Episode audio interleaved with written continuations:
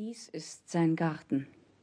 Dort im geheimen Dunkel, wo die Quelle springt, dort stand er jüngst, als ich vorüberging. Du hast ihn nie gesehen? Kann ich? Bin ich doch erst seit gestern mit dem Vater in Sizilien. Du musst ihn sehen.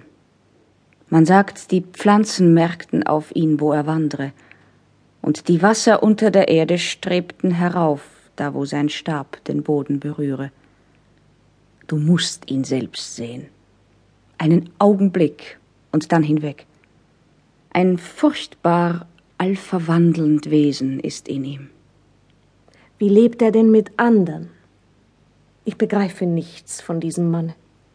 Hat er wie wir auch seine leeren Tage, wo man sich alt und unbedeutend dünkt?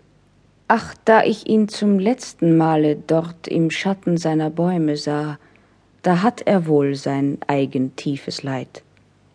Wie wenn er viel verloren, blickt er bald zur Erd hinab, bald durch die Dämmerung des Hains herauf, als wär ins ferne Blau das Leben ihm entflogen.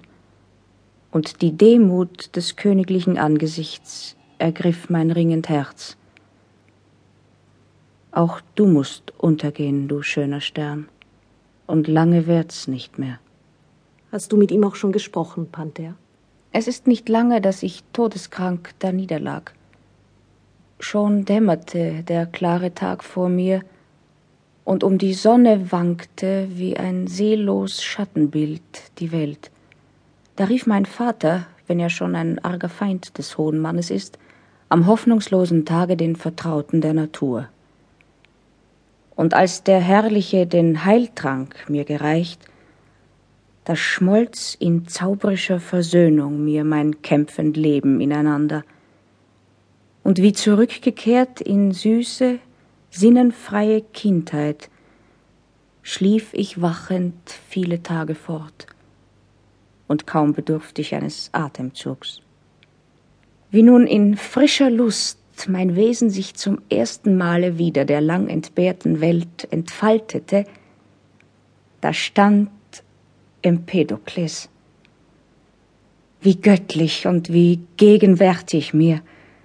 Am Lächeln seiner Augen blühte mir das Leben wieder auf. Ach, wie ein Morgenwölkchen floss mein Herz dem hohen süßen Licht entgegen, und ich war der zarte Widerschein von ihm. O Panther. Der Ton aus seiner Brust.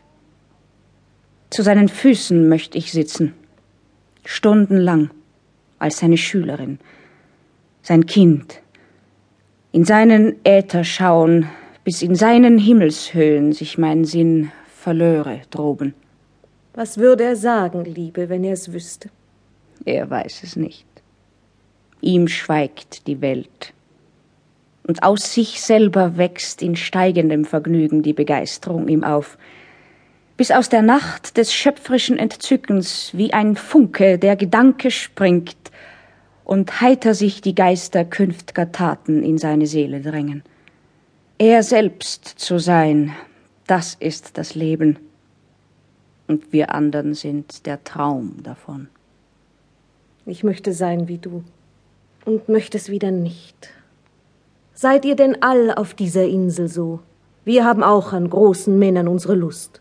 Doch nie verliert das Herz sich so in schmerzlich fortgerissener Huldigung. Du opferst dich. Den Unbegrenzten liebst du unbegrenzt. Was hilft es ihm? Dir selbst, dir ahndete sein Untergang. Und du sollst untergehen mit ihm. Ich bin nicht er.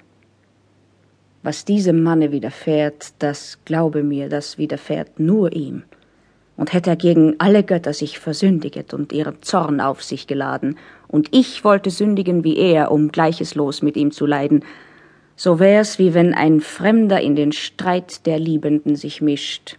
Was willst du? sprächen die Götter nur.